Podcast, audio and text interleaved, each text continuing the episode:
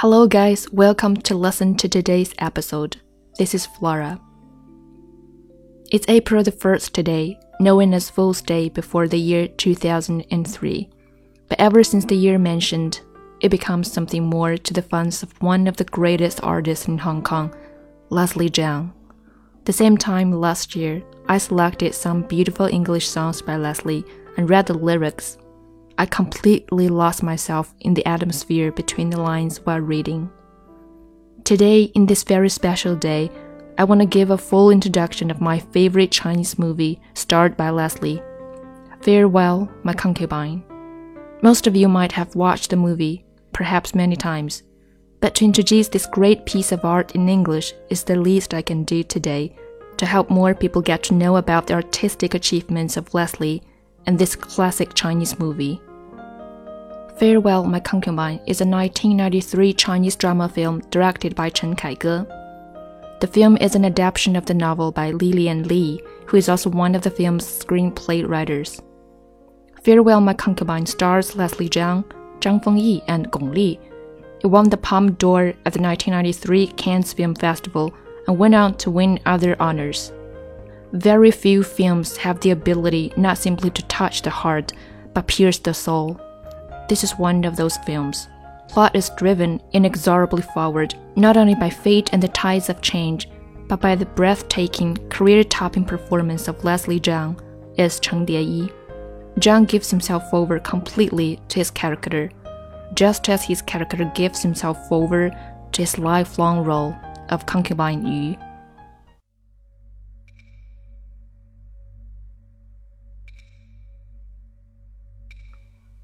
As the film opens, a street crowd watches a troupe of boys perform Peking opera, supervised by their agent director, Master Guan. When one of the boys, Lai Zi, attempts to run away, another boy performer, Shitou, placates the crowd by breaking a brick on his head. The crowd is satisfied with the performance and cheers, but Shitou is later punished by Master Guan for the stunt.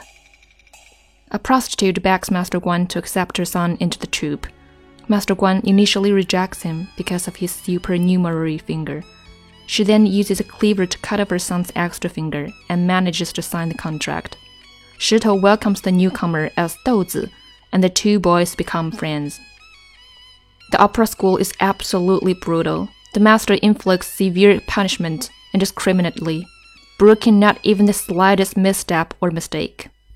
When Laizi gets a song wrong, he is hit for his error. When Shitou gets a song correct, he is hit so that he will remember correctly again the next time. A few years pass, Laizi and Douzi run away as they cannot bear the toughness of the training.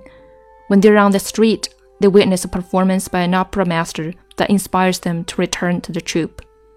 They find Shitou being beaten for allowing their escape, and Douzi accepts his punishment as Master Guan beats him mercilessly. Shitou tries to intervene, when an assistant informs them that Lai Zi has hanged himself.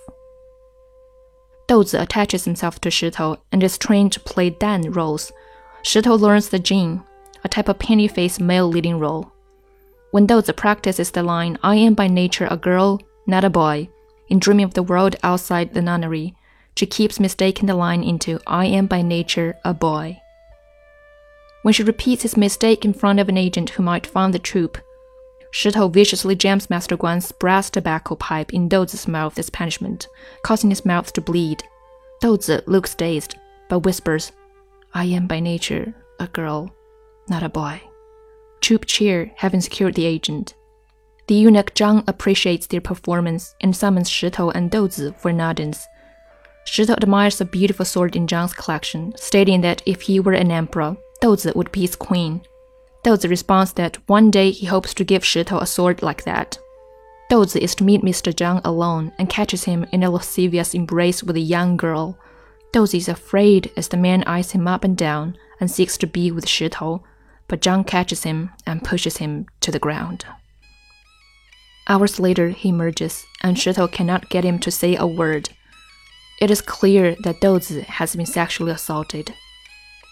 On their way home, Douzi spies an abandoned baby, and despite Master Guan's urging that we each have our own fate, Douzi adopts the baby, and eventually Master Guan trains him. Douzi and Shitou become Peking opera stars under the stage names Cheng Dieyi and Duan Xiaolou. One of their hit performances is the play Farewell My Concubine, where Dieyi plays the concubine Consort Yu and Xiaolou plays the romantic hero Xiang Yu. The adult Dieyi is in love with Xiaolou, but the sexual aspects of his affection are not returned. A patron, Yuan Shiqing, slowly courts Dieyi. Xiaolou takes a liking to Ju Xian, a headstrong courtesan at the upscale House of Blossoms. Xiao Xiaolou intervenes when a mob of drunk men harasses Juxian and says that they are announcing their engagement. Juxian later buys her freedom from her own savings and, deceiving him into thinking she was throwing out, pressures Xiaolou to keep his word. When Xiao Xiaolou announces their engagement, Dieyi and Xiaolou have a falling out. Dieyi calls Juxian Pan Jinlian. Dieyi takes up with Master Yuan, who gives him Zhang's sword, and aged Master Guan shames them into reforming the troop. The complex relationship between the three characters is then tested in the succession of political upheavals that encompass China from the onset of the Second Sino Japanese War. At a performance of the play Farewell, My Concubine, the role of the consort Yu is usurped by Xiao Si with Xiaolou's complicity. Betrayed, Dieyi leaves and becomes addicted to opium. Later, Xiaolou and Ju Xian help him to recover, and the troop surrounds him to congratulate his return to health. The film also follows the fates of Na Kun, who turns his theater troupe over to the new government after 1949, and the abandoned baby called Xiao Si, who is trained in Dan roles. By the time the communists rise to power in 1949, Dieyi, who has performed for the nationalists, the Japanese, the remains of the Qing dynasty, is asked for his opinion on the new communist era plays. He finds them shallow and unconvincing which they almost certainly are. These are the eight model plays, which dropped the painted faces entirely, used modern street dress, and told tales, predictably, of the workers rising up to claim their birthright against the old regime. Xiao Si had an argument with Dieyi about why the modern opera is not Beijing opera. The shifts to Duan Xiaolou being questioned by the Red Guards on a few allegedly unpatriotic words he said years ago. Xiao Si is seen in the background, seemingly in a position of power. The entire opera troupe is taken out in public for a humiliating struggle session by the Red Guards. Under duress, Xiaolou confesses that Dieyi performed for the Japanese army and may have had a relationship with Yuan Shiqing. Enraged, Dieyi tells the mob that Ju Xian was a prostitute. Xiaolou is forced to admit that he married a prostitute, but swears that he does not love her and will never see her again. Ju Xian is crushed to hear his words and commits suicide after going back home. The film is then jumped to Dieyi and Xiaolou's reunion in 1977. They're practicing Farewell My Concubine, and their relationship seems to have mended since the tribunal and suicide of Ju Xian. They exchange a smile, and Xiaolou begins with a line that gave Dieyi trouble 40 years ago. Dieyi makes the same error of finishing the line with I am not a girl. Xiaolou corrects him and they continue practicing. Dieyi then commits suicide using the sword in the play. Some say that Farewell My Concubine is not about politics, nor history, nor even theater. It is a story about two men, one who worked as a Peking opera actor, the other who lived the opera. Their lives are intertwined. The bonds they built in childhood cannot be severed, no matter how much Miss Juxian tries to do so. Xiaolou tries to go with the flow, not to make waves. Dieyi stays true to his art, no matter what. The ending is predetermined from the moment young Douzi is able to say the line, I am by nature a girl, not a boy.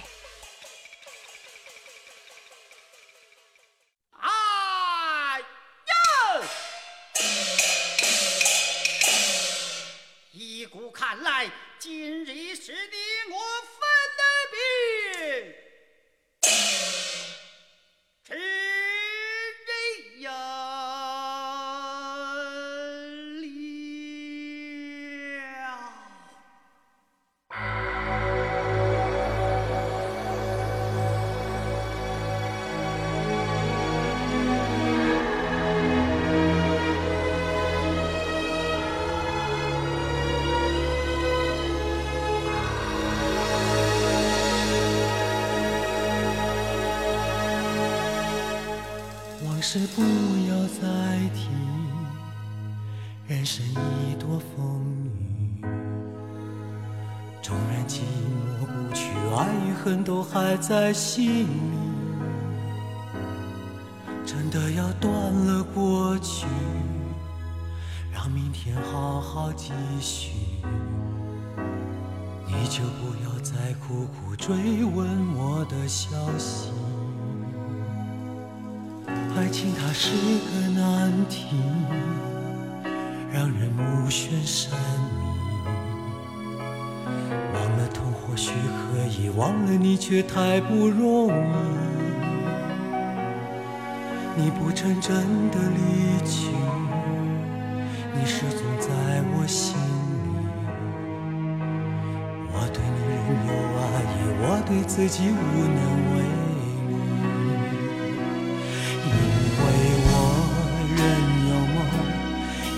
将你放在我心中，总是容易被往事打动，总是为了你心痛。别留恋岁月中我无意的柔情万种。不要问我是否再相逢，不要管我是否言不由衷。为何你？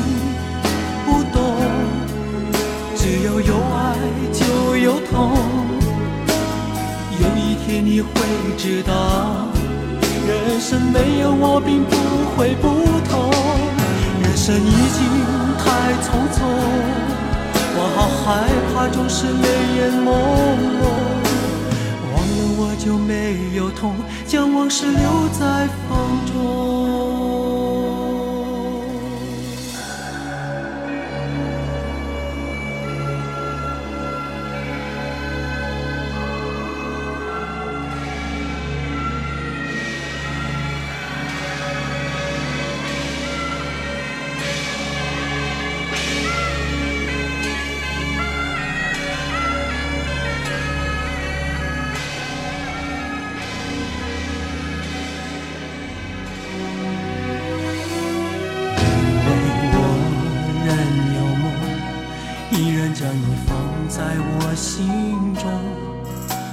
是容易被往事打动，总是为了你心痛。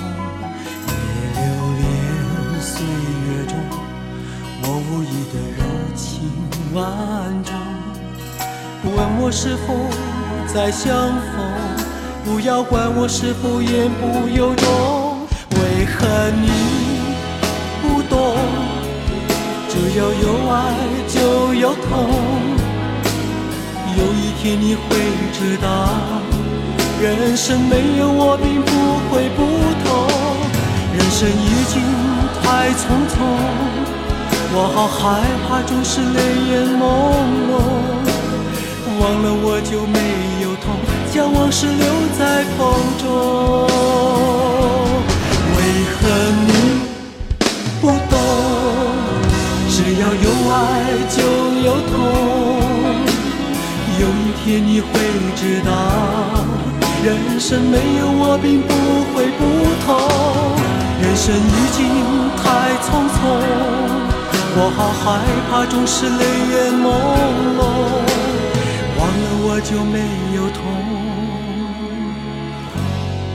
将往事留在风中。